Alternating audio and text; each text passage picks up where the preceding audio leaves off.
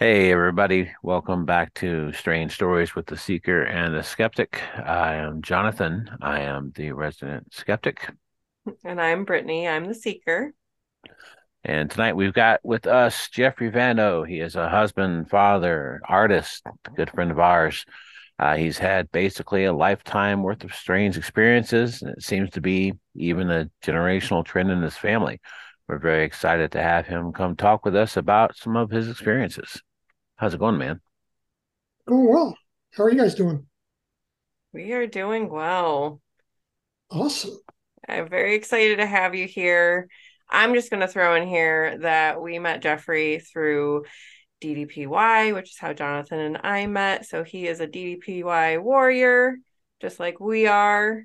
And for you mm-hmm. guys who don't know, I don't know if we ever talked about this in the an episode, but DDPY is DDP Yoga, so Diamond Dallas Page's yoga program. Um, and you know, Jonathan and I got involved to lose weight. And Jeffrey, you I know you had like a lot of like shoulder problems and stuff like that. How's that going for you? Uh, it's you know it's been a lot better, and uh, I also do it to keep my blood sugar under control, and so that that helps as well. Yep. So yeah, slowly but surely, I got a lot more mobility than I used to have. Yeah, that's great. Very nice. Yeah, so we've enjoyed getting to know Jeffrey through that avenue. Um, but it seems like we kind of all three of us have some things and viewpoints and interests in common. So we've we've connected over the internet, but this is our first time actually speaking yes. Physically speaking. Yeah not, not just messaging or internet posts. So really excited to have this conversation today. Me too. I love telling ghost stories. Yeah so tell us a little bit about like your religious slash uh, spiritual upbringing. So i was i was raised catholic. Uh, my dad was catholic. Uh, my mom was protestant. And um, she converted to Catholicism. I'm more or less a lapsed Catholic. I kind of consider myself culturally Catholic. Uh, I still walk around with my St. Francis medallion most of the time around my neck, but uh, not much of a churchgoer. Um, I've read the Bible a couple times. Um, so there's kind of I have this this belief system that's based in Catholicism, but um, I don't know that I really am a religious person anymore. Mm-hmm. If that makes any sense. Absolutely. Certainly. I think Jonathan and I both understand that. I would be considered well, Jonathan just told me the other day that I would be considered a lapsed Catholic. so we are in the same club. yeah. I'm a lapsed everything, so kind of just across the board. Yeah what was it about you know christianity that just kind of didn't really resonate with you? You know it started it started for me like from a really young age where i started questioning stories like you know just adam and eve and looking at the archaeological record that those two things don't line up. The earth is is not 5000 years old. I couldn't buy into that. Uh, i couldn't buy into how how did Noah get all those animals on the ark and keep the lions from eating everybody? Um, so those kind of questions just snowball, and the more you poke holes in things, the more holes you find in in kind of uh, the literature and, and what's not adding up. Yeah, makes a lot of sense. So, what would you say are your spiritual beliefs now? I I believe in an afterlife. Um, I believe in kind of a creator. I don't think the universe just came from nowhere. Um, on my worst days, I kind of think humanity is a God's ant farm from when he was a kid and he just forgot about us on a shelf uh, maybe once in a while he walks by and rattles the rattles the cage just to see what happens. Yeah, um, shakes it up. some days I think, you know, we're just a science experiment and he's he's just out there watching to see what happens.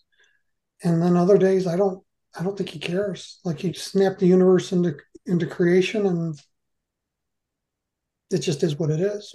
Yeah, yeah that's that's uh you know cl- classically that's known as the absentee watchmaker. It's uh, basically a you know a, an artisan who's curated this thing, wound it up, set it in motion, and then went out for a drink or something. Right. Totally get get where you're coming from on that. Um, in your answers to us, you mentioned that you were a skeptical believer. What does that mean? I kind of I, I believe there's I believe in ghosts. I believe uh you know your relatives can come visit you. Um I've seen too many things to not, but I also kind of think that 90, 95, 99% of what is considered paranormal can probably be explained in the mundane. Um, mm-hmm. It's just that main remaining little percentage where I have to go, there's something more going on. Mm-hmm. Yeah, so it's like you believe it can happen, but not all stories are paranormal. Sometimes, right? Logical explanation for it. Sometimes the breeze opens the door and it's not. Yeah. Ghost, right. Yep. So from from what you you've uh, you've said to us, you, you have a pretty extensive history with with ghosts and with unexplained phenomena. Uh, do you want to jump into to some of that? Like, what what's uh the, the what's the most um, poignant for ones for you? You know, the the biggest one that I think about really has to do with my son, and so I'll give you some some background to this. Um, my mother passed away from cancer when I was 18 years old. Uh, my son wasn't born until I was 34.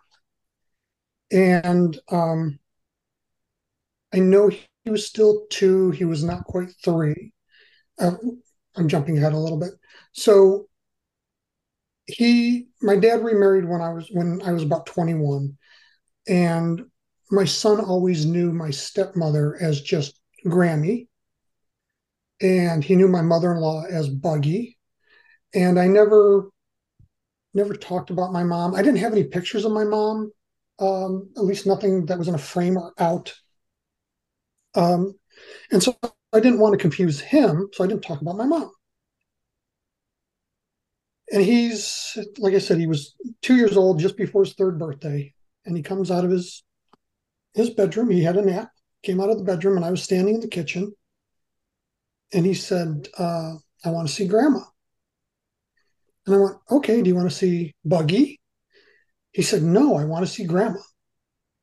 And I said, "Okay, do you want to go see Grammy?" And he like, you know, the two-year-old, he stomps his foot. He goes, No, I want to see grandma. And I said, Buddy, your choices are Buggy or Grammy. Pick one. And he says, I want to see Grandma Kathy. And that was my mom's name. Wow. And I went, How do you know Grandma Kathy? And he said, She comes to play with me sometimes. Mm-hmm and you know, I've got I've got the chills now, but I, I've got the big chills then, and I went, okay. And I went up to the attic and I, I found a, an old photo album and I, I pulled it down and we sat down on the couch and I'm just quietly flipping through this photo album and we get to pictures of my mom and he points right at her and he says, Grandma Kathy, I want to go see Grandma Kathy. Wow. Yeah. And um, for years, he would see her off and on, and he would tell me that he she was coming to play with him. Uh, he's 18 now. He says he doesn't really see her very often anymore, but um, he is somebody that throughout his whole life. I mean, it's not just my mom. He saw my dad after he passed away. Um, my uh, she's my ex-wife now. His mother and I divorced, and um, I got a phone call from her like four o'clock in the morning. She was furious. It was right after she had moved out.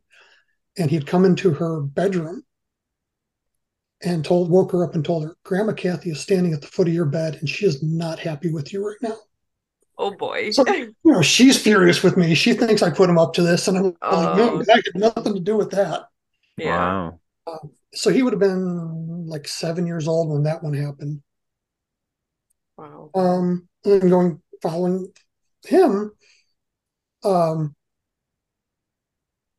I started seeing somebody. We moved in together. We started renting a house in uh, Mentor on the Lake, Ohio. And right after we moved in together, he started telling me he doesn't like the man in his room. Now, he had been at this point for five, eight, six years telling me about seeing people, and nobody had ever bothered him. But he kept telling me, I don't like the man in my room. He doesn't talk to me. He just stands in the corner and looks at me. And my first thought is, okay, I'm I'm now living with somebody that's not his mother. He's not happy about it.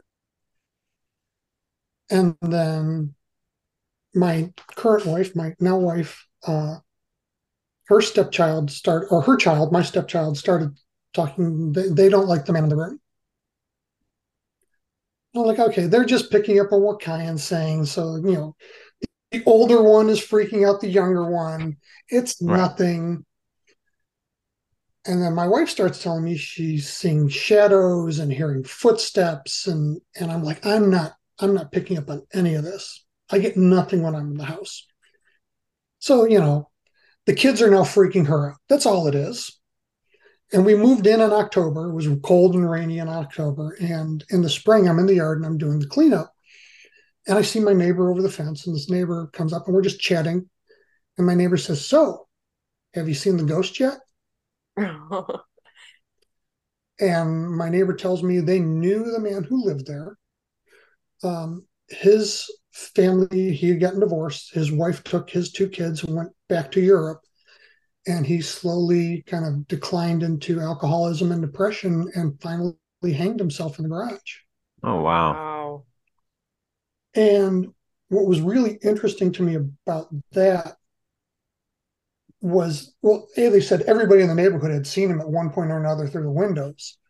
Um, but the only way to play in the backyard or to get into the backyard from inside the house was to go through the garage. And you could not pay my kids money to go into that garage to go to the backyard. They just wouldn't do it unless we were going out with them and bringing them back in. They wouldn't go out there. They wouldn't step foot in that garage. Yeah. Um, so you said that your son isn't really seeing stuff as much anymore. What about your stepchild? That's the only uh, experience that they had ever okay. reported. Yeah. And for me in that house, um, the only weird thing that I can really report is there was a grandfather clock that didn't work. And it was it had been there. It was an old, I don't know why the people renting the house even still had it. the only original piece of furniture in there. And you could move the clock and it would gong. Um, the chime would go off, but it was very like it was a jarring sound. And there was one night at three o'clock in the morning where it just went off. Three very clear, distinct. The alarm went off. That that gong, gong, gong. And I was one of those nights where I was in the house by myself for some reason, and um, that that was it. I'm like, that that wasn't a truck driving down the street. That wasn't. It was a very clear yeah, it would have happened more than once if that had been the case. Right. For sure. That's wild. It's interesting, you know, hearing stories. You know, we just heard it from you. We've heard it from other people about kids seeing things, you know, and then as they get older, they don't see as much, you know, and just, you know, wanted to pick your brain. Do you have any theories of like why your son was seeing that kind of stuff when he was younger, but maybe not so much now? I think there's a certain level of embarrassment we teach our kids about being different in that way. Because um, he's he's also a very intelligent kid, mm-hmm. and he would also try to kind of hide his intelligence around some of his friends. Oh, okay. So I think I think that's where it starts is either we kind of lose touch with it. Maybe we don't need it as much. Maybe there's something going on where a lot of smaller children you you, need that early guidance, that reassurance that there's more. I don't know. Mm-hmm. Yeah, I mean, we've heard that from other people as well. It's like adults have a tendency to kind of shut that down, you know, and so if it's like the adults in my life are telling me, you know, not and I'm not saying that you did. You told them like right. that that wasn't real or anything like that. It doesn't sound like that at all, but you know, if there's this message either, you know, explicitly said or, you know, just more felt of this isn't something that we talk about, this isn't real. Yeah, I mean, I think it could shut or if there's one parent that's very uncomfortable with it, I think that, yeah. that, that can stop. You know, you just stop reporting it. You know, I mean, I I know that I I saw some strange had some strange experiences when I was a kid, and you know, my my father was uh you know he was uh strict you know Baptist minister, only the Bible, and that's the only non you know non physical thing that can happen, and he would get very upset when uh when when my brothers and I would have these you know would talk about these things that happened to us, and we we just we just stopped talking to him about it, and slowly as time went on, we kind of also stopped experiencing things. So maybe that's you know maybe that's a thing. Who knows? You said that you've had a lot of your own personal experiences, um, especially working at the museum. Can you tell us any yeah. of those stories? I, I can tell you a couple of those stories. Um, so they all happened to me when I was on night watch. Uh, and I can tell you stories that, that happened to me in particular and kind of some of the legends around a little bit. Um, 20, I think 2013, 2014, uh, the museum was going through a big remodel uh, with a full reopening in 2016. And there was a series of galleries in there where I'm told that the even the construction crew didn't like being in there because their the batteries on their equipment would die, their flashlights would go out. Uh, they had all kinds of problems in, in these three galleries, and um, I was doing night watch, 2017, 2018, probably something like that, and um, I'm rounding the corner and I can see into the room from from where I'm coming, and I see a really tall, really thin just black mass go from it went from west to east and where it was going i could see through a door and i could see through the next door. And going where it was going it if it was a person it would have been in the corner of the room. There was nowhere to go. Mm-hmm. and i was supposed to be alone in there. It's you know three o'clock in the morning or whatever and i go running in and there was there was nobody and first thing that i do is uh, get on the radio to make sure that nobody else was in my area. And I got confirmation that it was just me. And we went down to, I ran down to watch video, and you can see me reacting. So it's very clear that I'm reacting and seeing something. Um, but there's nothing. Um, a second time, there's another set of galleries, and this is legend.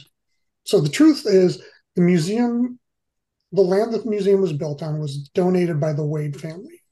There's a weird legend that that a little boy is buried somewhere on the grounds. I don't know why that legend exists. Um, but the story goes that there's another set of galleries where there's ghost of a little boy. And me being a smartass was going through the galleries and just, hey, little boy, come out and play, come out and play. And, you know, I did it the first time, did it the second time. And at the time, the way it worked is we had keys on our belt that was attached to a long chain that hung, I would hold it in my hand, the other end of the key. And it hung down maybe mid thigh or something. So I've got the key, it's attached to my belt, big loop, and I'm going through the galleries on the third time.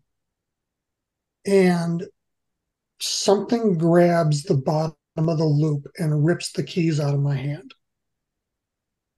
And my first thought, of course, is, oh crap, I've just broken something priceless. like I snagged something, walked too close to something. And I looked around and I was in the center of the room where there was nothing near me. It could not have snagged on anything, but those keys were ripped out of my hands. Once you realized like it couldn't have been on anything, how did you feel? Um, I just kind of went, "Hey, little boy, thanks for coming out to play. That's all I need tonight." and left real yeah, so you talk directly to it. yes, yeah. Um, nothing, especially in that building. Um, I never, I was never scared of anything. Uh, they have a, a old pipe organ in in the auditorium, and that's one of the areas you have to check out. And there's a lot of dark, creepy areas that that I had to go into, and none of them ever bothered me but I would go back up there and see shadows and whatever it was that that was up there. I did not feel welcome. Mm. Um, not threatening so much, more as leave me alone. This is my spot. Um, there's another area of the building that's near restrooms um, where there are lots of reports of hearing voices, hearing conversations, seeing mists. And I was going and checking the restrooms again, three, four o'clock in the morning or whatever. And at the time, they didn't weren't automatic doors. It was just manual doors in that area. And so it's like a hundred year old bronze door in a temperature and humidity controlled environment where obviously there are no doors open, so there are no drafts. And I go in and I do what I need to do, and I'm coming back around the corner. By the way, what I need to do is patrolling, not, you know, checking for leads. um, and uh, I come back around the corner and I see the door opening again on its own. And I see it close on its own. And I went, okay. So we went down and uh, I ran down and, and checked the cameras and and somewhere on their drives they still have as far as I know they still have the video saved, but it's very clear that door opens all on its own and so you see me walk in you see the door open all on its own and then you see me walk out three three completely separate events. And mm-hmm. it was weird because there was a lot of activity going on that was being reported at that time and, and i even had situations where other watchmen would would report and we'd you know i'm hearing voices so we'd go down and check it out and you know nothing alone in the building.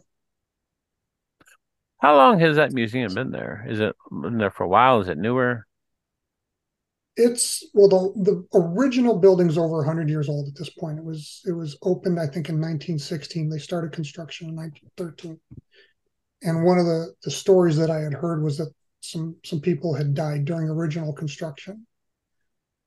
And then in 2013, they did a, a giant remodel of the building. Um, so added three new wings and a giant atrium. And uh, you can't get to Cleveland to see what it looks like. Uh, watch Captain America: Winter Soldier. It was Shield headquarters. Oh, really? Yeah, that's that's wild. That is cool. Did not know that. Yeah, it definitely sounds like, I mean, from the stories that you're sharing, it's more than one spirit that's there. Like there's a legend of the little boy, but it sounds like there's a lot going on there. There's there's a story that one of the paintings is haunted and um that there were all kinds of problems in the gallery when it was when it was hanging, like leaks and electrical problems, and then they took it out and those problems went away. Uh, one of the stories is that they will often see the man in the portrait kind of walking around outside the portrait. Um, I've never seen that.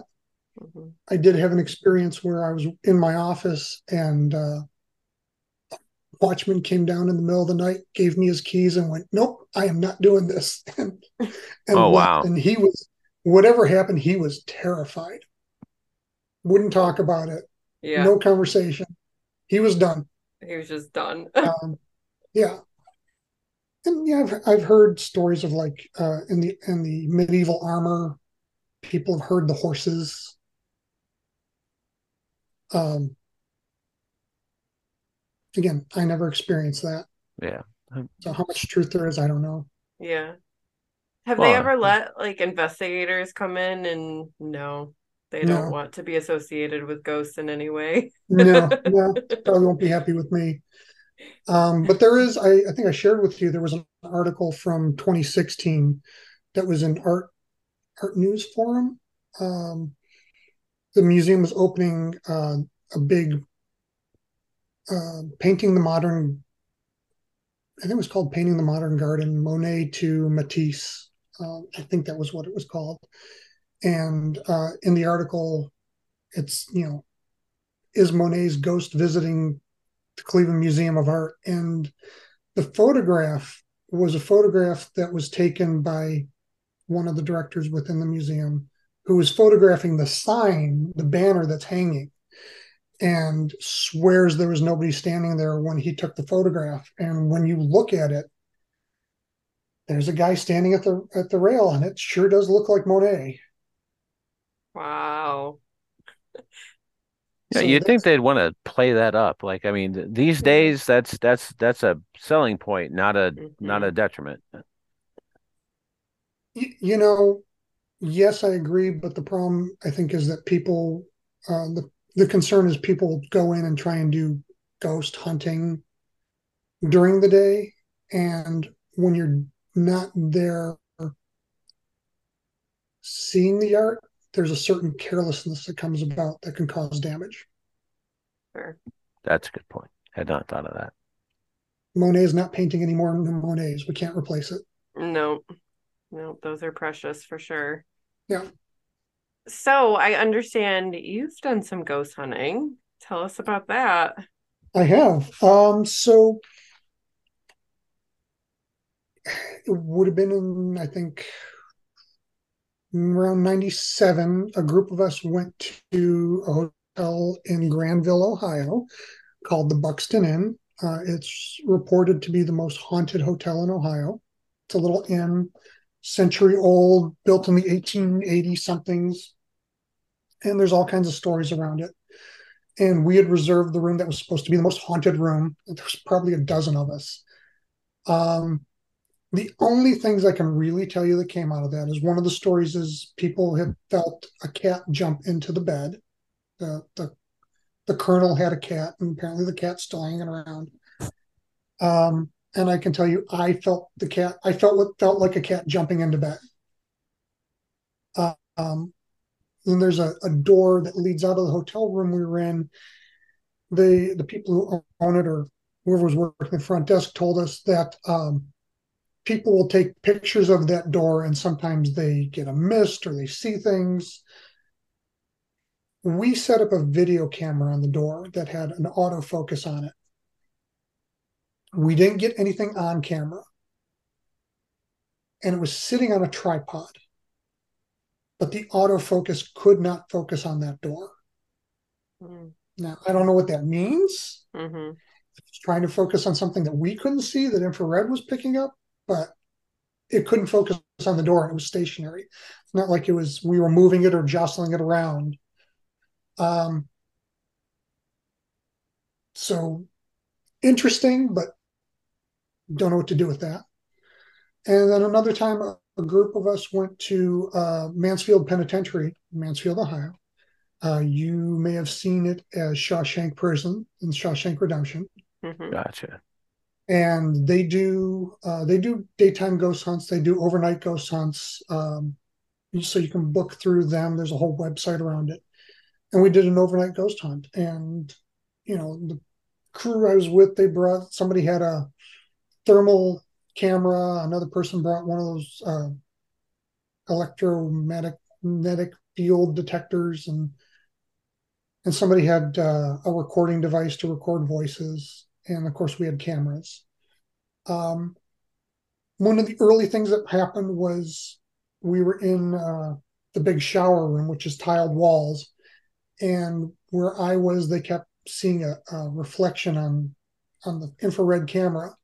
And so we played with that for a little bit and found out that no, it was really just the walls picking up heat reflections because Mm, it's tile. Mm-hmm. So okay, that's not anything. Mm-hmm. Uh, we got a couple individual voices on tape, but nothing that we could trace back to anything. Uh, the strangest one, and I have never seen the pictures, but uh, you can go into the chapel. And we were in the chapel, and I was sitting in one of the pews, and somebody was snapping pictures. And near me in one of the pews, I'm told there's a white mist that appears and then kind of goes away over a series of photos. That's pretty cool. But there was nothing that we saw because we were in complete darkness. Yeah. That's too bad you haven't seen those pictures or don't have a copy, yeah. but that's pretty cool. So that would have been around like 97, 98 when we did that. So it's it's kind of interesting. It seems seems like there the experiences you've had and, and that your family has had kind of runs runs the range of experiences with things that seem to be interacting with you and experiences with things that seem to be not interacting with anyone and they're just existing. Do you do you feel like you've more you've had more of experience with one of those than the other, or is it is it really just a mixed bag? It's a mixed bag, but if I had to say one over the other, I would say more things interacting with us. hmm So there's some awareness there. Yeah. hmm Um, you know, the house that I grew up in, we believed was haunted. Um, the only real creepy thing that happened, and it was very Blair Witch before Blair Witch. Um, you could hear a baby crying in the house, hmm and you tell which room the baby was crying in, and you would go into that room, and then you would hear the baby crying from a different room. And so you, you could spend some time chasing a crying baby that just never existed. Um, it was a lot of footsteps. Uh, the TV would turn itself on and off, and it was one of those older, you know, you could see the button pop in and out. It wasn't just like a remote; you could see pop. Interesting. Um, I remember sitting with my my uncle. It was just the two of us the one night. He was coming up to see my dad. My dad wasn't home yet, and we were watching TV. And the, you could see the button go pop, and you could hear it, and the TV shut off. And he just looked at me, and goes, uh, "This kind of stuff happen often around here." yeah, yeah. give it a minute. He'll turn it back on. And yeah, about a minute later, TV came back on. Oh wow. Yeah. It seems like a lot of the places that you've lived in have been haunted. Has it been every place or has it just, just been a, a few? It's just been a few. Um, the house I grew up in, and then when my dad remarried, like we lived in two different houses as a family, nothing there. Um, going through most of my apartments, nothing. My first house, nothing. And the house that I rented, um, there was stuff there. Then we rented a, a an apartment, and you know nothing happened there. And you know now I live in a condo that used to be my aunt's, and she lets us know she's here from time to time. How does she let you know she's there? Um, well, one of she uh, she had any given time like up to five cats and a dog. So she was always fostering cats and fostering animals, and and the first thing that happened was, you know, she had she had passed.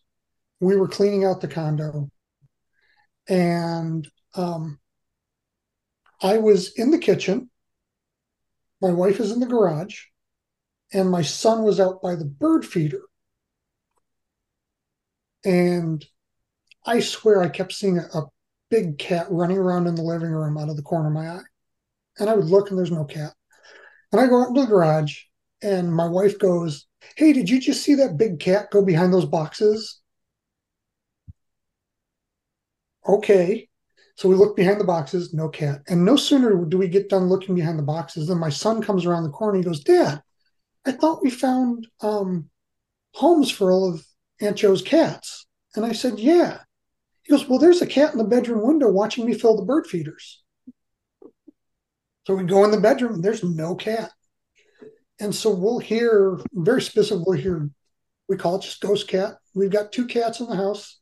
but we'll hear a third cat um, like jumping off the bed upstairs, and I'll look, and both of my cats are with me.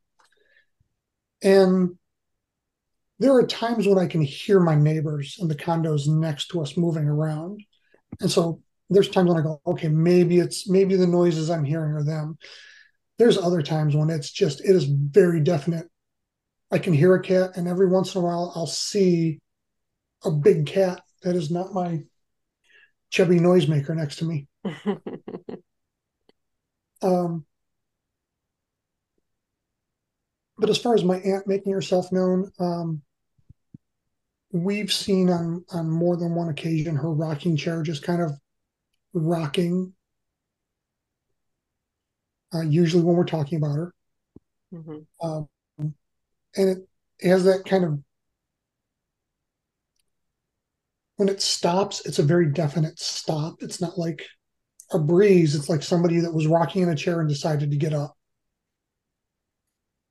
Um, and that usually, like most of the time, the windows are closed when that kind of thing happens. And so, yeah, I think she's still here. Mm-hmm. She checks in on us. Sounds like it. Yeah. And definitely, at least one of her cats is still here. Yeah. Just hanging out. Just, yeah. Uh, you seem like you seem pretty intuitive. You know, you've talked about like feeling kind of energy, you know, you didn't have a bad feeling, you know, with some experiences. Do you feel like you're intuitive in other ways? Um yes.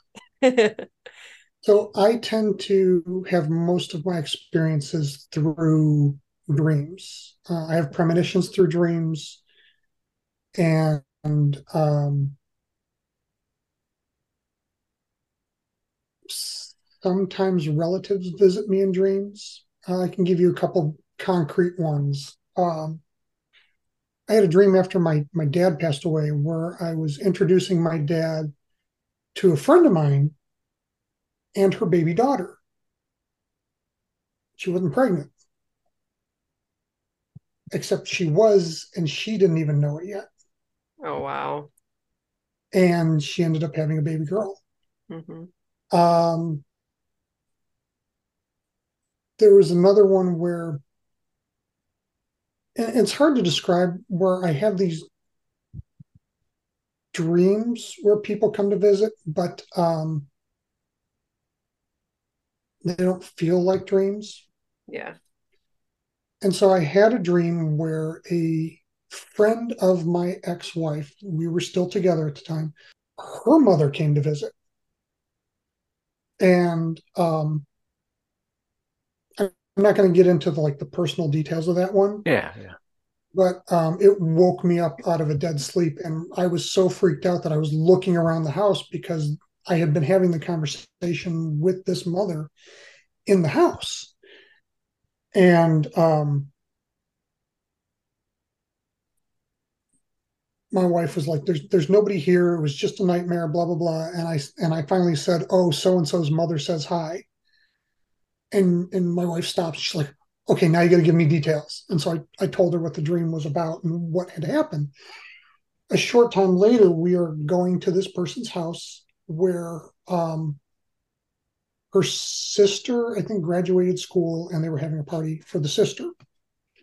We're pulling up in the driveway, and the curtains open and this face peers out at us and apparently like all the color just drained out of my face and my wife goes are are you okay? What's wrong? And i went you see her too right? And she's like yeah that's the sister that's so and so and i went oh my god she's the spitting image of her mother.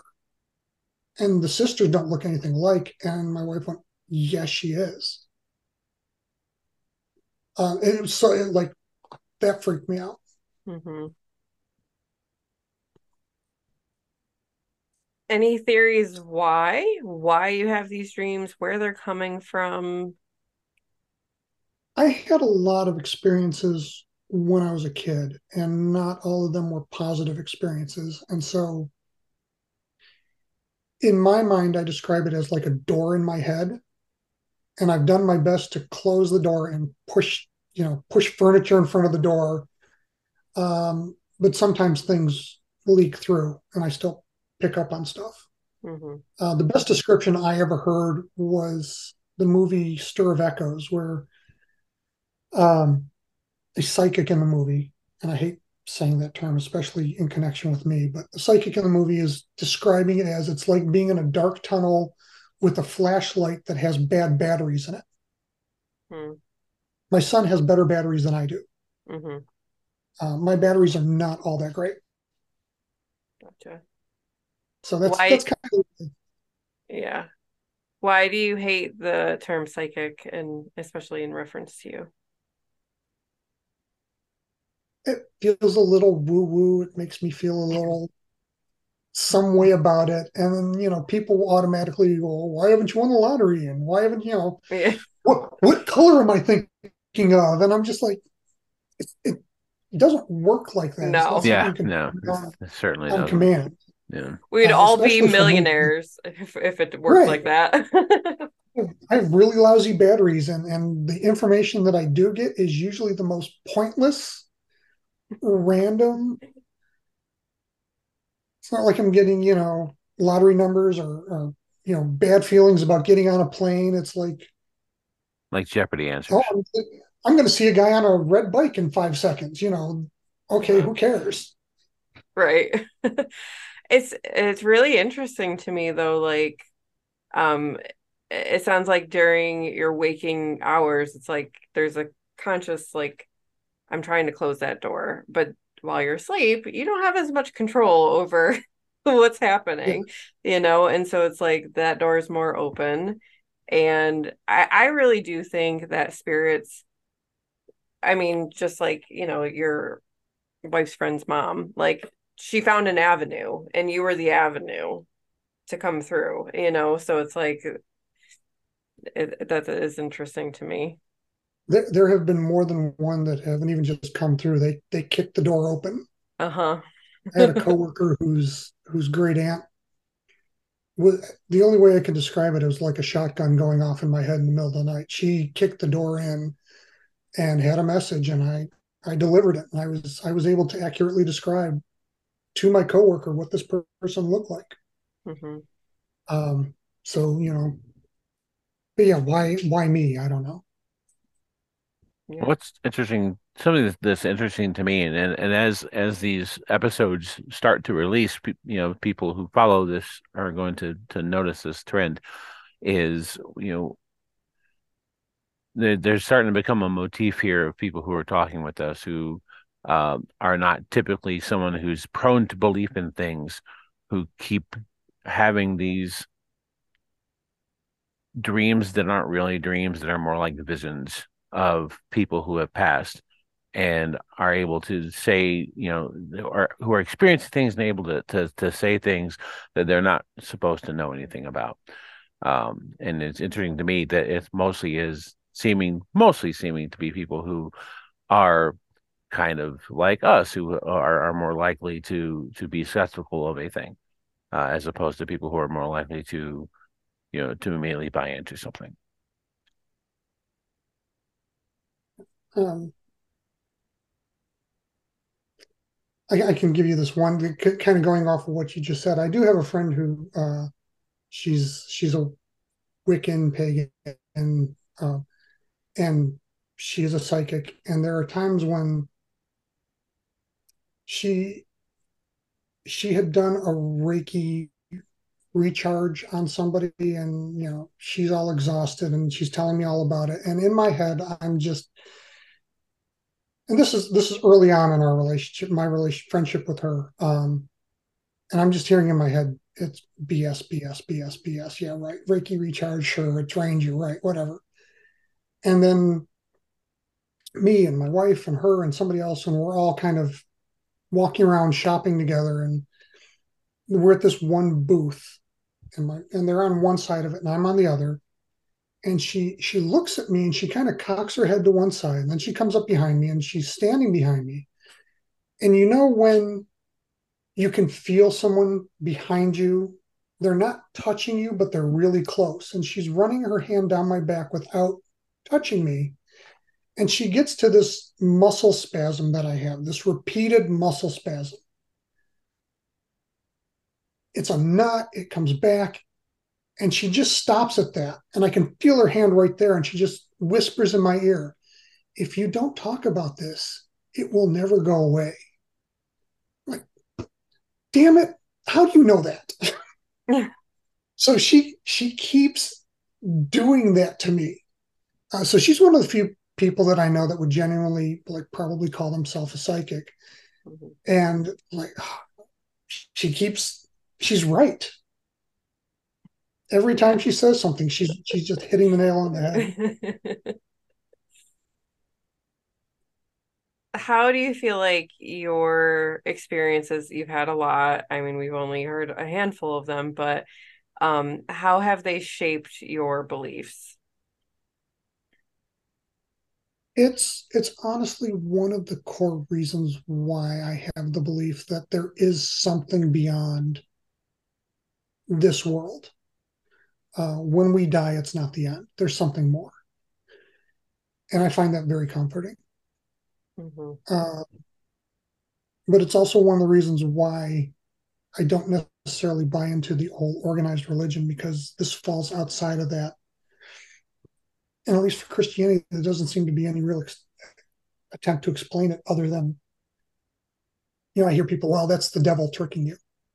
Mm-hmm. And, and, you know, when my mom comes to visit me, when my dad comes to visit me, when my aunt is here, I, I can't. Uh, I can't feel anything but comfort from that yeah there's no evil there there's just love and connection and being exactly. able to spend some time with your loved ones who have passed on yeah yeah I loved in your answers you said, you know, you believe in God, you believe in the afterlife, um, but you don't think that people understand really what either of those things are. Do you have any kind of your own personal beliefs or theories about like what is the afterlife? What is God? Beyond the whole idea that God is love, I don't have any theories about what's there. Um, for me personally, like I said, I wear a St. Francis medallion. Um, I've read a little bit of Buddhist philosophy, and I've said I've read the Bible, and I think those three are my big three teachers. And I think if we took more from them as teachers and believed more in the teachings, trying to think of the best way to put this, if we did a little bit more of love thy neighbor as our core rather than believing that you need to be bathed in the blood, we would be better off. I can get behind that. And I'm with you. Um, that's my belief system is that God is love, you know, and what exactly is that does that mean? I mean, that's part of my being the seeker is trying to understand that even further, but like the core of me believes that that is what God is, is this energy of love. And and yeah, and and I go back to my original analogy about being, you know, an ant farm on on the shelf. Uh, you know, all these religions in the world, what three thousand or whatever religions in the world that have come and gone, and some that are still here. We're all trying to wrap our head around something that we can't conceive, just like an ant trying to explain us. Yeah, shaking their the ant farm. Yep. I think you're right there. But we're not going to stop trying to understand it and explain it. I don't think. I think it's just part of human nature. Is yeah. Let's make we sense of this. Absolutely. Yeah. Really have enjoyed hearing your stories. And just for the record, I didn't know about like your dreams or premonitions. I don't think that's anything we've ever talked about, but I could just tell like you're just, you are intuitive you know? Don't you don't have to label it as anything. But the intuition's there for sure. I, I call it good juju and bad juju most of the time. I just have feelings about things. Yeah. Yep. Nice. Absolutely. Well, thank you so much for taking the time to talk to us. I've I've really had a good time talking and just picking your brain and you know getting to know you a little bit better in this realm, you know.